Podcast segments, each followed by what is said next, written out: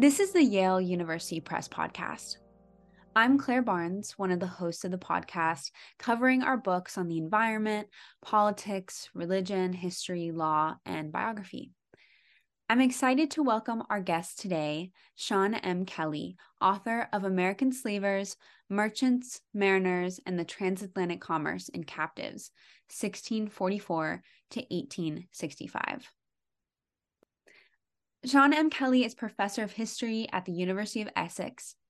He is the author of The Voyage of the Slave Ship Hare, A Journey into Captivity from Sierra Leone to South Carolina, and Los Brazos de Dios, a plantation society in the Texas borderlands, 1821 to 1865. In this new book with Yale University Press, Kelley uses exhaustive archival research, including many collections that have never been used before, to argue that slave trading needs to be seen as integral to the larger story of American slavery. I'm looking forward to our conversation. Sean, welcome to the podcast. Oh, thank you, Claire. In the introduction to the book, you outline dominant narratives surrounding the global slave trade, such as the triangular trade route, in addition to Americans' propensity to blame the majority of routes in and out on other slaving nations such as Britain. Can you talk more about these dominant narratives and the book's intervention into this academic discussion? Certainly. So, one of the things that uh, struck me when I was um, first getting ready to do this book, in fact, maybe the reason why I was getting ready to do this book, was this feeling that um, that this was a story that just had not been told that a lot of Americans and a lot of Americanists, and I'm talking about, uh, you know, professional, excellent, you know, historians, simply didn't know uh, about this. Um, and one of the things I mentioned in the book is that I, I remember very well my own high school teacher telling me uh, that us, that uh, Americans hadn't been involved in the slave trade, that this had been something that was somehow uh, almost foisted uh, on Americans uh, by the British. And um, so uh, I, I, should also say that you know I did a, I did a whole PhD uh, in the history of slavery uh, and uh, and the uh, in not just in the United States, the Brazil and the Caribbean. And through it all, there was nothing in there. I never read a single book on the American slave trade. You know, so I, I, I kind of carried this idea with me for a long time until I finally actually wrote a book about an American slave ship. And at that point, it became obvious to me that a lot of this was wrong. But I realized that a lot of people that I talked to, and I'm here, I'm thinking about, you know, well-informed people, uh, academics, even in the field, just kind of had no idea about this. And I've always said it's, I think probably a big reason for this is that unlike American slavery itself, which took place right, uh, you know, within the, the boundaries of the United States. It was it was right there. It was it's it's a central part of American history. Uh, what I'm talking about in the book, uh, the vast majority of that took place outside of the United States, uh, in Africa or in the Caribbean. Some of it took, you know, American slave ships did sometimes uh, carry captives to the United States, but most of them didn't. And I think this basically meant that the, the whole episode kind of escaped uh, the consciousness of people. Um, and so if you look at the, the, the, the historiographic you know, uh, trajectory of all of this, there had actually been a time when people, um, or say earlier in the 20th century, a lot of historians you know, believed that Americans had been very involved in the transatlantic slave trade. There'd always been sort of this lore about, uh, you know, New England rum ships going to Africa. Um, and they, they kind of naturally assumed that these same ships, that American ships very naturally carried captives to uh, North America. Turns out generally not to be the case. Um, but then, then there was a kind of a revisionist twist to all of this that came in the 1970s um, that just sort of shifted things, you know, far to the other side of the debate and, and, and began kind of, it was, a, I guess it was sort of a round of debunking, uh, you know, certain myths and one of the myths they took aim at was this, uh, this American slave trade. Um, so in the 1970s, you get a whole lot of, uh, you know, articles mostly just questioning, uh, you know, that. So um, uh, we had some books on it. Uh, the absolutely fantastic book by Jay Coughtry uh, called The Notorious Triangle. Did a lot, but uh, that book's been out of print for decades. Um, in fact, I always called it the best book on American slavery that nobody seems to have read. Um, but um, and so in, in a lot of ways, you know, what I was trying to do in the book is is just set the record straight to kind of uh, and, and, and, sort of write the, the, the full history of this uh, 200 year um, engagement in the slave trade. Thank you. Yes, I think that the the phrase "out of sight, out of mind" was used in your book, and that um, mentality not only was taken by the founding fathers, but also modern day figures oh, like our much. like our educators. And I, I wonder if we could if we could go to the very first part of your book where you note that the American slave trade trade was quote marked by amateurism and improvisation. And can you talk more about this and the economic pressures of the 1640s that led New England specifically to get involved in the slave trade? Certainly. So one of the, one of the things that you know, as as I began to really uh, sort of take in this whole topic, is that it became very obvious to me that the American slave trade, you know, anything really that runs for 200 years, is going to undergo a lot of changes, you know, over those 200 years.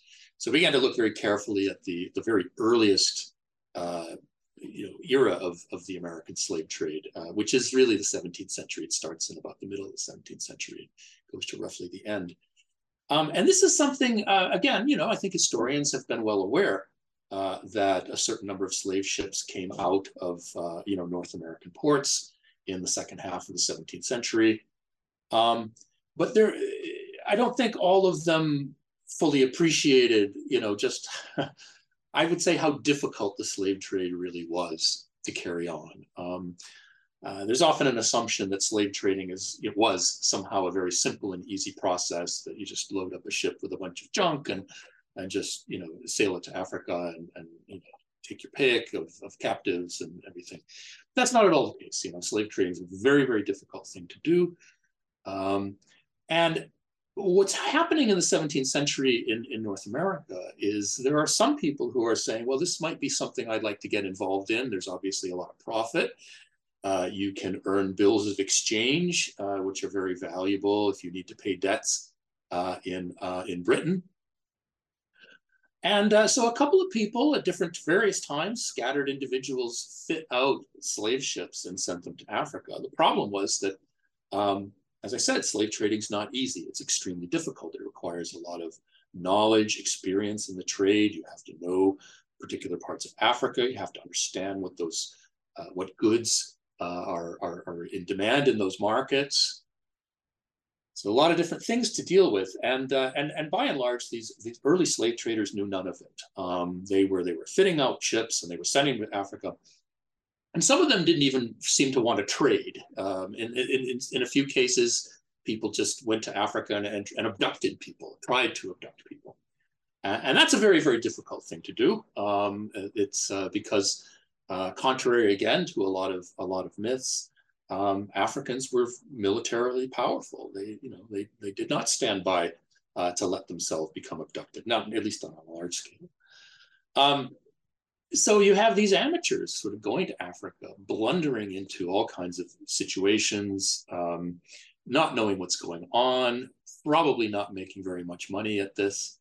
Um, there's another sort of uh, group that, that goes off and tries to trade with pirates uh, in the uh, in the uh, Madagascar. Um, but all of this, what I suggest in the book, kind of adds up to a kind of you know these yes there's slave trading activity but it's not really going anywhere. You, a lot of these things are failures. Um, and and nobody's really gaining much experience. The other thing you see especially with the new englanders in the 17th century is most of them don't if they try slave trading once they usually don't try twice and that means that they don't bank any of this experience so this goes on for a good half century and that's that's the sort of amateurism that i'm talking about yeah, that's interesting. I, definitely would like to return to, you know, the main ports that you talk about in Rhode Island. But first, I want to to ask about the ways in which these information networks did build up um, and you you move from in the book slavers as settlers to slavers as outlaws and kind of eh, tracing the beginning and end of the criminality of the trade. But you have a section on slavers as bretons uh, can you talk a little bit more about how the social clubs in this section really position newport as the center of you know the north american slave trade and in turn led to the creation of what you had mentioned before as rum men yeah. So as as you're saying, uh, Newport, uh, Rhode Island, became in essence the capital uh, of the American slave trade, and it, it, stayed that way for most of the 18th century. Um, certainly, Rhode Island uh, was you know was the capital, but Newport was the most important city of, in Rhode Island. Um, and an interesting thing happened after after you know a good half century or more, or more than a half century, I would say, of sort of these these fumbling, bumbling um, slave trading expeditions mounted, you know, kind of sporadically uh, by, by different merchants. Um, starting in around the 1730s, uh, Newporters in Rhode Island began to send out a lot more vessels. And the book talks a little bit about why Newport and why the 1730s. And the suggestion is, you know, that Rhode Islanders are kind of driven into the slave trade because they're hemmed in by Boston, and so the slave trading is kind of a way for them. It's a trade they can get into that isn't going to be dominated by Bostonians that might uh, earn them uh, a, a, bit of uh, money, and uh, and then the 1730s. There's through a odd set of circumstances, there's a kind of monetary expansion in Rhode Island that helps to finance all of this. So then a result is a lot more ships going out. And what I suggest is once you once you sort of reach that um, break that cycle of just sort of one unprofitable voyage after another, once you get into a, a, regular slave trade, what begins to happen are a lot of different things. Networks begin to form, captains gain experience, merchants begin to, uh, if they're engaged in a kind of continuous trade with uh, in, in, in captives with particular parts of Africa, they get to know those parts of Africa a little bit better. What kinds of things are in demand? What seasons the best season to go? Um, individuals, uh, individual traders on the coast that they might be able to do business with, and, and so on. And th this, so the cycle gets broken, and the Newporters are the ones who do it. And interestingly enough, um, you're referring to a, a kind of a, a, social club that was formed by by ship captains uh, in Newport, Rhode Island, uh, in, in and around uh, the middle of the 18th century. And one of the things I noticed about this uh, club is that it had a lot of uh, slave ship captains uh, in it as members. Um, and it seems, one of the other things the club, you know, it did a lot of different things, but one of the things that it, it, it had in its, its charter was that captains members should share information uh, about the various trades that they're in. So we don't actually have the records of what information was shared, but almost certainly it's it's that kind of club and that critical mass of um, of, experienced captains and experienced merchants made Newport into uh, the uh, the capital of the American slave trade. The other thing that's happening, of course, is there's a second generation being kind of brought into the trade, younger men who are sail as mates, who will later, later become captains, uh, and so forth. So Newport kind of begins that process and becomes self-perpetuating. Um, because Newport's not a huge, it's not Boston, it's not New York, yet it becomes this uh, this uh, major center. Yeah, I'm I'm really fascinated by the ways um, in in which the profits from both the the slave trade and, and also from the plantation goods made its way back into the different financial institutions of, of Rhode Island. And I want to talk about that later, which because you kind of mentioned that in the, the, the latter half of the book. And in this book, I think you do a really great job of looking, you know, taking a wide angle look at these larger changing economies over over a 200 year period but you also look at personal narratives to really unpack the violence and, and harm of this trade and you do both and there is a claim in the book uh, that there's no understanding of American slavery without understanding and without a deep engagement of African history. And I'm wondering if you can talk about this section, how you kind of blend this wide angle look with more of the personal narratives. And also you you mentioned really, you know, interesting things in this section how African nations withdrew from the slave trade for various reasons at its history because of, you know, imperial politics and climate change, which was an interesting point that you had noted. And, you know, can you talk a little bit more about this section, how you formatted it, and also how it how it balances and both of the aspects of the book? Sure. Um, yeah, thanks. Uh, the um, so one of the things, just on the question of the, the need to, uh, to, to take African history very, very seriously, as I do say in the, in the book, and I really believe that there, there, you cannot make any sense of the transatlantic slave trade uh, without doing this. Um, the transatlantic slave trade went on for 400 years. Uh, it's it's uh, the, the, the areas of Africa that were involved in the transatlantic slave trade shifted uh, over time. Sometimes they shifted year by year. um, you know, one year some some port might be very very active, and then due to circumstances, uh, it, the next year maybe not. Um, and uh, and so uh, the tendency, of course, for you know the old in the older literature on the slave trade, and I'm certainly not alone in, in kind of stressing these factors now. Um, but in a lot of the older literature on the slave trade, what you really kind of had was, you know, I, I always think of the um, the great the graphs that we all uh, are familiar with, you know, from our textbooks and the like, just showing these growing, growing numbers of, of, of captives uh, being brought out of Africa. And eventually, of course, it, it goes down as the slave trade's uh, abolished. Um, and, and none of that really helps us to understand these changes in time and these changes in space. And I think maybe even more seriously, um, to to kind of picture the slave trade in that way without without uh, getting into African history is to just you know perpetuate that this very very problematic idea of Africa as a place uh, as this undifferentiated unknowable mass. And Africans as people without history people without states and the like. Um, so um, as it happens, if you if you actually you know do the work, and and, and here I, I really would want to credit uh, several generations of African and Africanist history historians that that I learned from uh, and and made use of in order to uh, to explore this topic.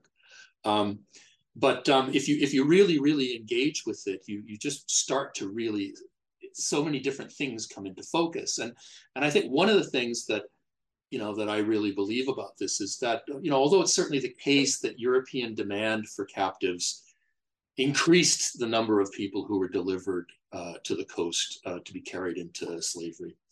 Um, there's also no doubt in my mind that most of the mechanisms of supply just weren't in their control. So uh, in the control of Europeans, they were they were they they, they were subject to factors uh, in Africa. And um, once you once you sort of get that idea, you, you, you really sort of let that percolate in your mind. The slave trade has a very very different look. It's less about you know Europeans putting one over on on guileless Africans. It becomes much more sort of a contest, sometimes a violent contest uh, between uh, merchants uh, and the like.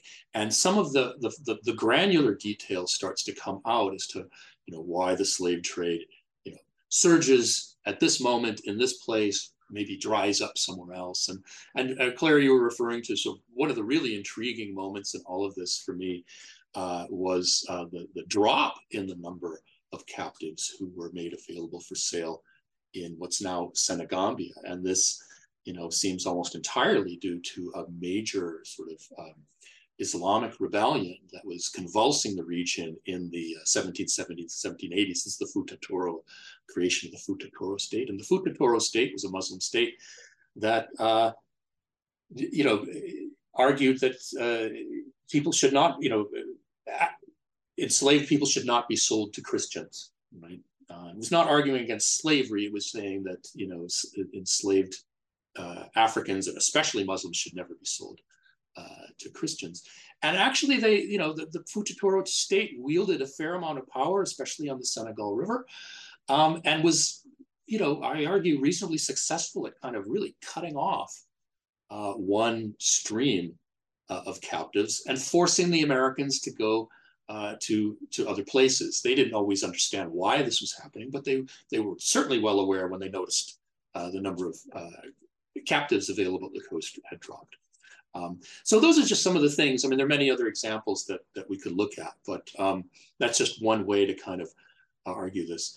Um, I think you also asked a moment about the uh, some of the narratives that I use, um, and so I, I was been for a number of years part of a couple of different projects that collected narratives of Africans who were enslaved in the era of the slave trade, um, and I, um, I I think these are very, very valuable. They're, they're difficult documents to work with because almost all of them were elicited, um, you know, under, uh, you know, by whites uh, for other purposes. And, and you can sometimes in these narratives, it can be very difficult to separate a kind of, you know, the, the, the voice of a, a white person from the voice of the enslaved person. But I nevertheless argue these are extremely important because um, there's some certain things that um, can only certain bits of information can only come to us from people who were enslaved. So, for example, to the basic question of how a person might might lose their freedom in Africa. We're, we're all accustomed, if you read a lot of the basic texts on this, what you usually get is kind of a taxonomy of, you know, it'll say war captivity, it'll say conviction of a crime, it might say debt, uh, and so on, kidnapping, abduction by, by somebody. Um, but if you want to get beyond just these, these general categories, these, you know, well, there are four basic paths that, that you know, led people into uh, captivity. Um, the only way to get around that is to actually look at things like these, these narratives or testimonies, because um, Europeans and Americans, for the most part, white Americans didn't care how a person became enslaved. What mattered to them was that person was enslaved and, and could be carried across the ocean. Um, they didn't ask a whole lot of questions. Um, and so we don't know, you know, from, from them, they'll never tell you. Those, you know, slave trader documents will never tell you how people became enslaved, but enslaved people will, um, you know, uh, in some way or another. And so I used quite a lot of these to explore um, how the path that people took um, from losing their freedom in Africa to finding themselves in the hold of an American slave ship and then uh, being brought uh, across uh, the Caribbean. And uh, I, I, I, think it also adds um, maybe a slightly more personal touch to this. So very often we, we talk about this process in the kind of aggregate. Uh, and I like to use the narratives. Um, you know, I, I think about each one, you know, very, very carefully. And their stories are very evocative. Um, so I, I, tried to work uh, as many as I could into the book. Yeah, th- that's so fascinating. I think from the beginning of your answer, um, talking about the changing religious politics in places like modern day Senegal, that I think that really, like you said, adds more granularity to this story. And I wanted to mention that you begin and end the book with a man named Robert and this this is one of the stories that is continuous throughout the book. Can you talk more about about his story and and how you um, maybe came came across his story as well? Sure that's that's a that's a story actually. I, um, uh, I robert um, i didn't when i first came this comes from a narrative i should clarify. And it's a narrative that's been published uh, a little bit. It's, it wasn't a completely unknown uh, narrative. Um, but it's one that um, I think is maybe a little lesser known um, to a lot of people. Um, and uh, I knew it very well. Um, it's it was very one reason why I gravitated toward it is because this narrative is one of the very very few uh, narratives left by a person that we know uh, was carried to the Americas aboard an American slave ship. So a lot of the more famous narratives um, that people might know of, of, of Africans. Um, many of them, most of them, if they came to North America, they arrived like most Africans aboard British slave ships. In some cases, we have uh, narratives from people who arrived aboard intercolonial or inter-American uh, slave ships. So, so Roberts was one of just a, a very few where I knew this person had arrived an American slave ship. He left some wonderful details so we, we can identify, he knew the name of the captain of the ship. Um, and of course, uh, he tells a very, very harrowing story. He was he was uh, grabbed by uh, is essentially kind of abducted uh, in Africa in what's now it's Upper Guinea, probably somewhere in, near Sierra Leone or Liberia.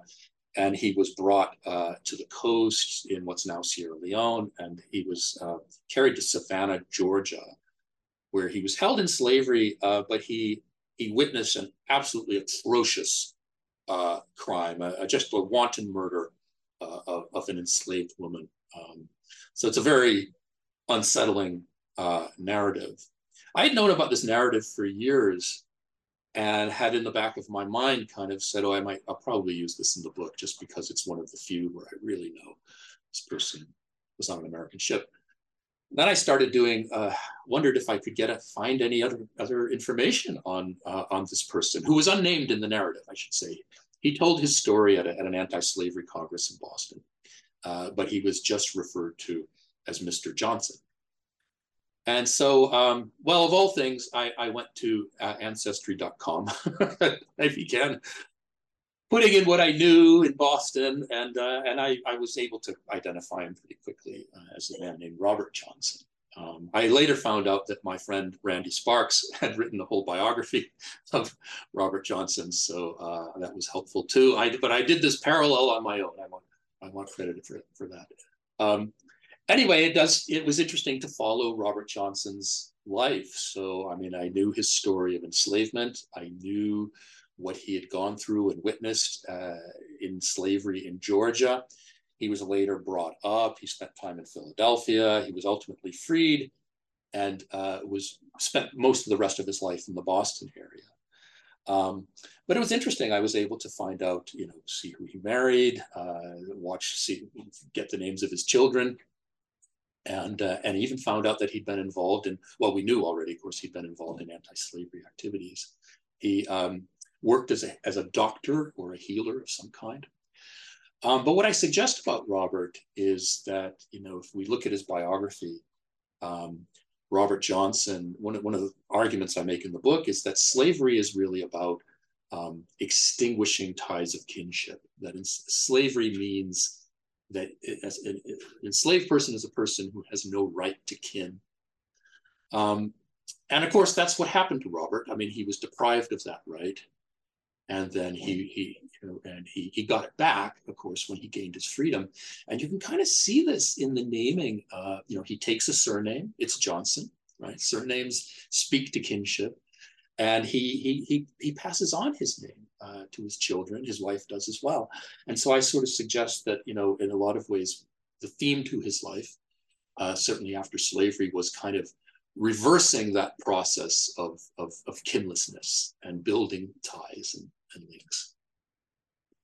That's his his story is so fascinating. And I think, you know, there are images of in relation to to your notion to your to your note on kinship there are images in the book of slaving families, white slaving families, and kind of the the stark difference between that and the experience of many Africans in the slave trade um, is is very stark in the book. I think as you're talking about it, and I think the uniqueness of Robert's experience being on an American slave ship kind of leads to my next question because the title of the book is American Slavers, but what counts as American is something, and what is American is something that uh, you know is contested throughout the book, and you have you know this this great statistic where two fifths of the American slave trade you write was undertaken in a period of unquestioned legality between 1712 and 1774 and then after 1776 is really where we get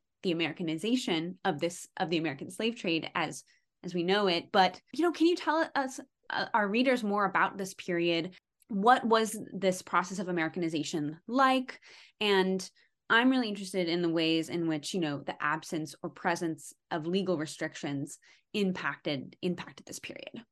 Yeah, sure. So just to back up a little bit, um, you know, the slave trade, you know, through a lot of its history, eh, is has often been regulated, um, and it was by England uh, under, you know, under the Royal African Company Charter, which gave that company a monopoly. and as you just mentioned, that so so the earliest American slave trading voyages essentially violated those restrictions, um, and were therefore not really exactly legal. Um, in 1712, uh, Parliament threw open the British slave trade, and that suddenly meant if you were if you were a Briton, as as you know American colonists were, um, you you could, you could get into the slave trade. So that's where I'm saying there's no legal restriction. You just need a ship. And that goes on right up to the American Revolution. But during that time, um, the, the, the Americans, though they're, you know, they're, they're, they're, they're located in the colonies, they're conducting their entire slave trade on British networks. They're, they're linked up with British merchants. They're going to British uh, uh, slave forts on the African coast. They're selling most of the captives in British markets mostly in the Caribbean, but otherwise in, in North America, which is, of course, British.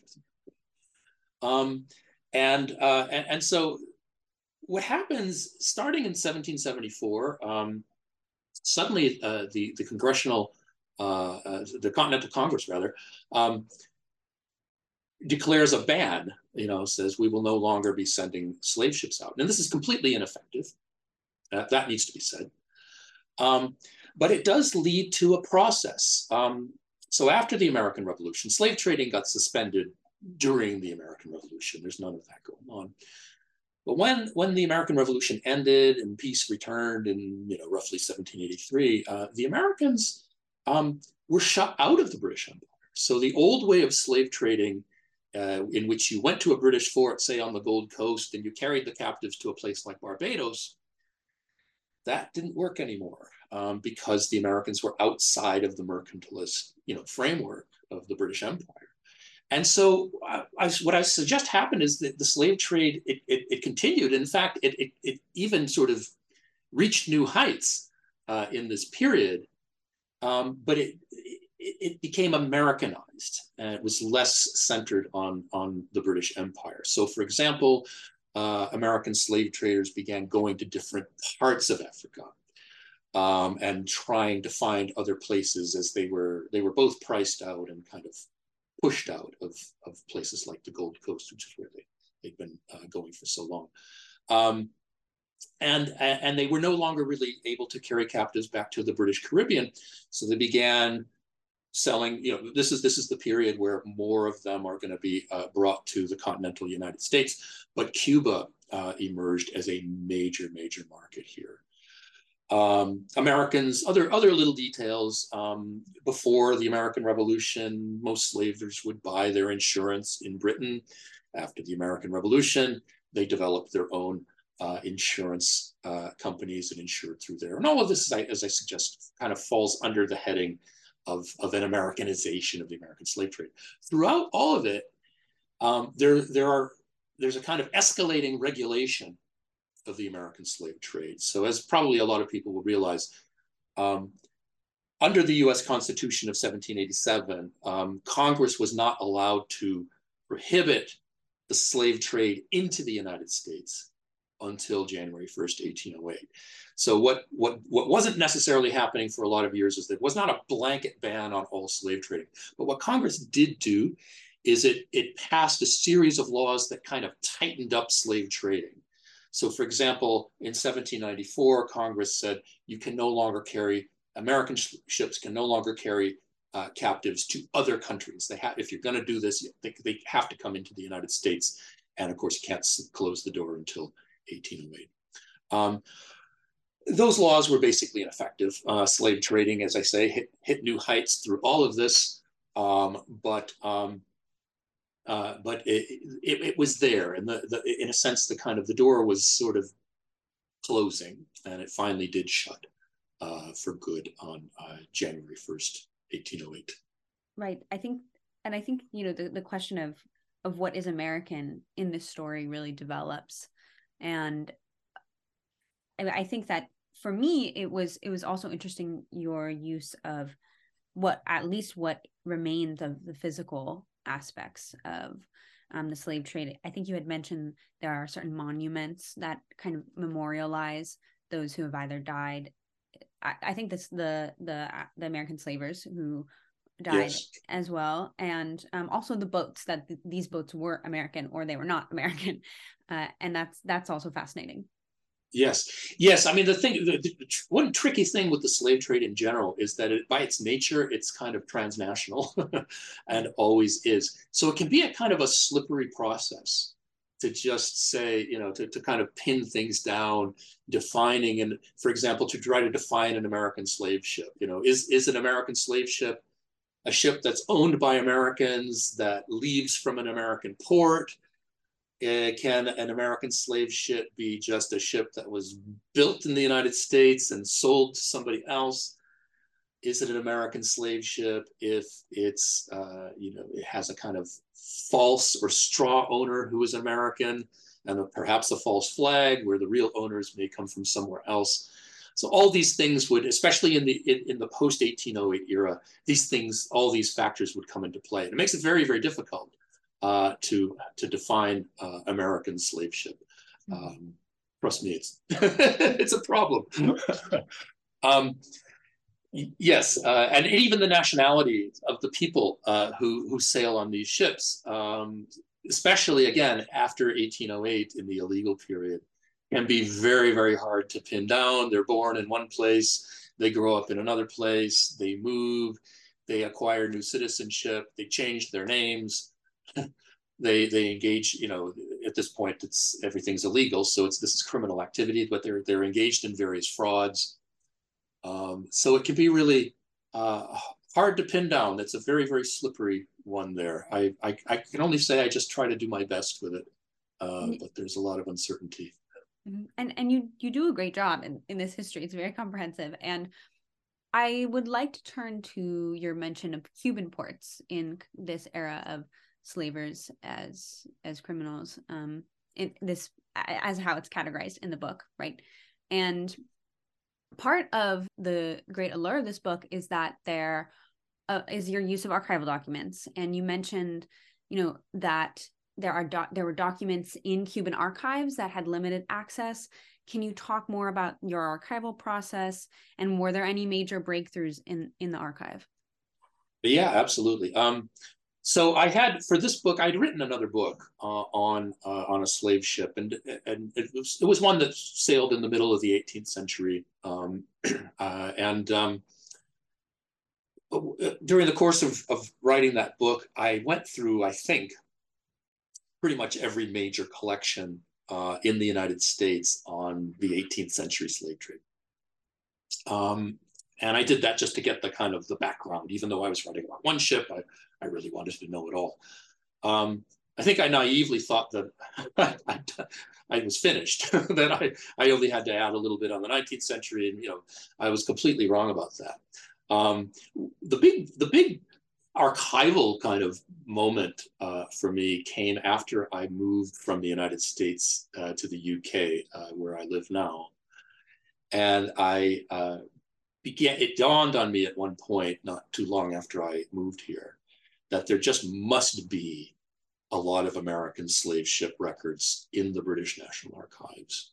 Uh, and simply because Britannia ruled the waves, and I knew that there were various moments in, in the history, especially after the American Revolution in the 1790s, first decade of the 19th century, and beyond, when uh, when the, the Royal Navy, for, for various political reasons and other reasons would be would be capturing American ships. I, I knew there were lots of them captured, and I knew some of them had to be slave ships.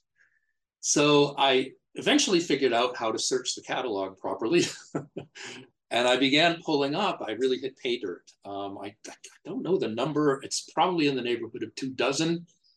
Um, but I uh, ships, but um, maybe between possibly three dozen, but I think closer to two dozen uh, ships uh, whose records were in the archives here in the UK that I was able to go through. And these hadn't really been gone through uh, by American historians. And um, eh, not just because they were here in Britain, but also because they were almost impossible to, they weren't really cataloged. And so I kind of, I lucked out in that there was a bit of a cataloging effort going on while I was doing this that allowed me to find the materials. And what this did is it opened, uh, shed light on periods of the American slave trade that have been just kind of a little bit more obscure. We had a lot of documentation for the colonial period in the United States, and these are the collections I was referring to a moment ago. What we were really lacking were collections for uh, good collections of ships papers and the like for the you know post-revolutionary period all the way up to 1808. And, and what happened is that these collections from the British National Archives just allowed me uh, to address that period in, in much greater detail than other historians have been able to do. And then, of course, after 1808, in the, in the illegal era, um, the Royal Navy patrolled to try to enforce uh, anti-slave trade treaties and legislation. And they picked up various ships. Um, some, some of them were American, but increasingly over the years, um, Americans shifted most of their activity to Cuba. And so a lot of the ships that got captured by the Royal Navy were, were Spanish ships that had sailed from Cuba, but with American involvement. And so if you look at through those records, you find Americans serving in some capacity or another, maybe as a false captain or, or maybe as a supercargo in some cases. Um, and so I was, I think, I think, you know, the, had a lot of luck in the archives in various places, but the being able to get this material out of the British archives, I, I think really helped me make the book in, in so many ways. And and the Cuban archives were were also connected to to the British archives. You could access the Cuban archives through through the British program. In a very very limited way. Um, so um, the uh, I wasn't able to go to Cuba uh, to do research, and that's probably my biggest regret. I'm I'm working on it uh, at the moment, but um, they um, the British Library runs uh, what's called an endangered archives project, and so they had a little bit of luck uh, with that because there had been teams. Uh, who, as part of that project, had gone to Cuba, and had photographed entire archives uh, in places like Matanzas, which was uh, sort of a major in a major plantation region. It's a it's a city east of Havana um, that was that was very involved in, in the illegal uh, slave trade. So I was able to get some documents out of that. Um, I good friends were you know Cuban researchers was able to make use of, of their material. There also, I should say, again, giving credit where credit's due too. Um, Cuban historians have really begun to pick up uh, the history of, of the slave trade. And uh, I was kind of lucky in that in the last couple of years, some very, very good books came out of the Cuban, out of Cuban uh, historian, but written by Cuban historians. And uh, one feature of some of these books is that they published a lot of primary source uh, materials, which I don't think, you know, certainly people outside Cuba hadn't, hadn't seen before. So I was able to kind of fill some gaps. Um, but um, unfortunately, I was never able to have the run of the Cuban archives, which is what I would really have liked. Right, and and this project, in, in some way, can be ongoing. yes, in that way, and never ending. We'll call it never ending. and uh, and it, you know, it is it is so great that the the, the British National Archive shed light on some of these more obscure periods and you mentioned in the in the book that there are some statistics when looking at the american slave trade in its global context that also obscure some of the impacts of of the slave trade and and one of those impacts is is its connection to the plantation crops that then kind of contributed to not i guess uh, you had mentioned that the actual slave trading didn't necessarily contribute to the national economy but local economies and and in in the larger scope the national economy was impacted by these crops that came from the labor force. And you know and and how this money in made its way into in, institutions that we know now you know banking uh, banking institutions universities. And you know I'm, I'm wondering where where does this book leave us in reckoning with america as a slaving nation? Well i mean yeah you're right. I mean it's it, you know it's it's a tricky thing with this because um, again, you know, one of the one of the things I kind of wrestle with in that in, in the conclusion of the book and uh, offering a final sort of assessment of of, of what it all means and, and what the significance was is this uh, statistic that I repeat a bunch of times in there. It's 2.4 percent, and that that represents the total number of, of, of or proportion of the total transatlantic slave trade that you know uh, belonged to the Americans. You know, American slave ships carried only 2.4%.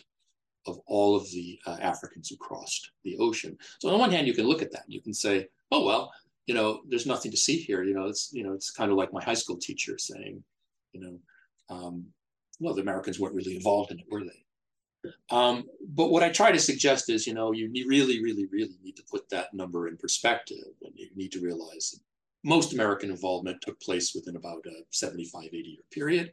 So it's concentrated in a way that, you know, say the Portuguese slave trade isn't. Portuguese slave trade stretches over centuries. Um, and as you mentioned, of course, it's concentrated geographically within the United States in, in New England, but really in Rhode Island and really, really in uh, Newport, uh, Rhode Island. Um, now the tricky thing there, so so what I suggest in the book is, you know, yes, yes, it can, of course, it contributes, uh, you know, capital and and and and the like to to the American economy. There's no question about that, but you do have to kind of uh, weigh it geographically, and uh, I I do suggest that it, you know, at least within this within the colony or state of Rhode Island, and especially within Newport, um, it was quite significant. Um, one of the interesting things uh, that I do elsewhere in the book is, you know, I I look at um, the wealth that slave traders accumulated and in what what forms it took. Um, and one of the interesting things that you see is uh, this comes through in things like wills and probate inventories. But the, a lot of these slave traders, especially after the American Revolution, are very well integrated into sort of the larger national financial system. They own bank stock. They own stock in things like the Bank of the United States. Um, they buy insurance policies uh, and so forth. So, so there's no question that some portion of the capital that went into those institutions came from slave traders and, and, and from the slave trade. The question that's really probably impossible to answer is how much, because to, to answer that, you'd need a much more thorough uh, financial record than, than we actually have. Um, but if you think about, you know, the, the lar- again, on the theme of the larger economic importance of the, the American uh, slave trade, um, yes, I do suggest that, um, that probably, you know, the, the actual profits from the slave trade itself, I mean, they were significant, but not, uh, not on a national level. But there is one very, very important contribution, uh, I think, an extremely you know, large scale contribution. And that was a particular moment uh, between 1804 and 1807. Um, and this is the exception to the generalization that most American slave ships carried their captives to the Caribbean.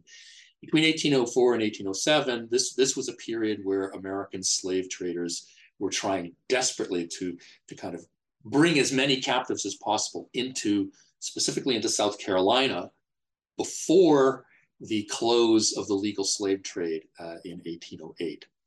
And it, it appears that about 17% of all of the captives who entered North America, you know, through the years, arrived in just those that that, that four-year period, and most of those, about two-thirds of those, uh, were carried by American slave ships. And this, you know, it's tens of thousands of people. And, and this, I think, I think it's over 40,000 people.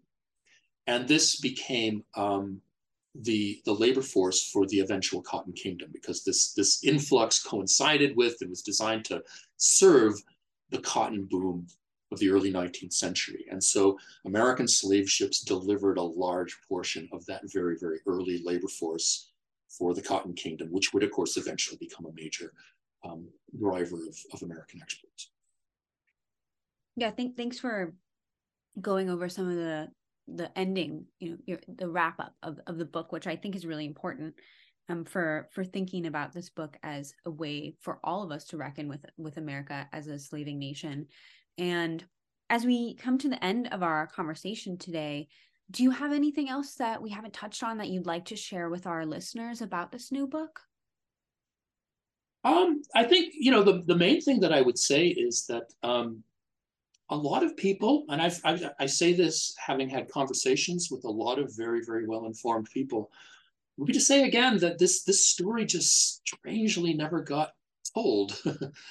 um, a lot of very well informed people, and my I was one of them. Uh, you know, uh, certainly before I, I began uh, working in this, just don't aren't, aren't really aware that this took place, the scale uh, on which it took place. They, they don't know. They're, the um, 200 years of involvement in the slave trade is a very, very long time. So this to me is, is, is a very, very important chapter in the history of American slavery and uh, in, in, in American history. Um, for 200 years, uh, Americans organized slave trading voyages. Um, and, uh, you know, we, we don't think of it a whole lot. We tend to, again, American historians tend to, uh, when they're when they're thinking about the slave trade, they think of it only as this process that delivered people uh, into the United States, into slavery in, in, the United States, and we forget that several hundred thousand people, uh, you know, were, were, were trafficked, you know, by Americans to other places. Um, so I guess that's the that's the the main you know thought that I'd I'd leave people with. Yeah, th- thanks so much for for being here today to really talk about this history that, as you've mentioned, has been um, untold in, in in its various complexities and, and granularities. And I'm I'm really excited to to have our listeners go check out the book um, because it really does correct so many misconceptions about American slavers and and leaves but also leaves no misconceptions about and no doubt that Americans were a nation of slave traders. So thank you for joining us today. Thank you very much, Claire. American slavers, merchants, mariners, and the transatlantic commerce in captives, 1644 to 1865, is now available wherever books are sold. Thank you so much for listening. Please visit us online at yalebooks.com for more episodes of the podcast, as well as information about all of our books.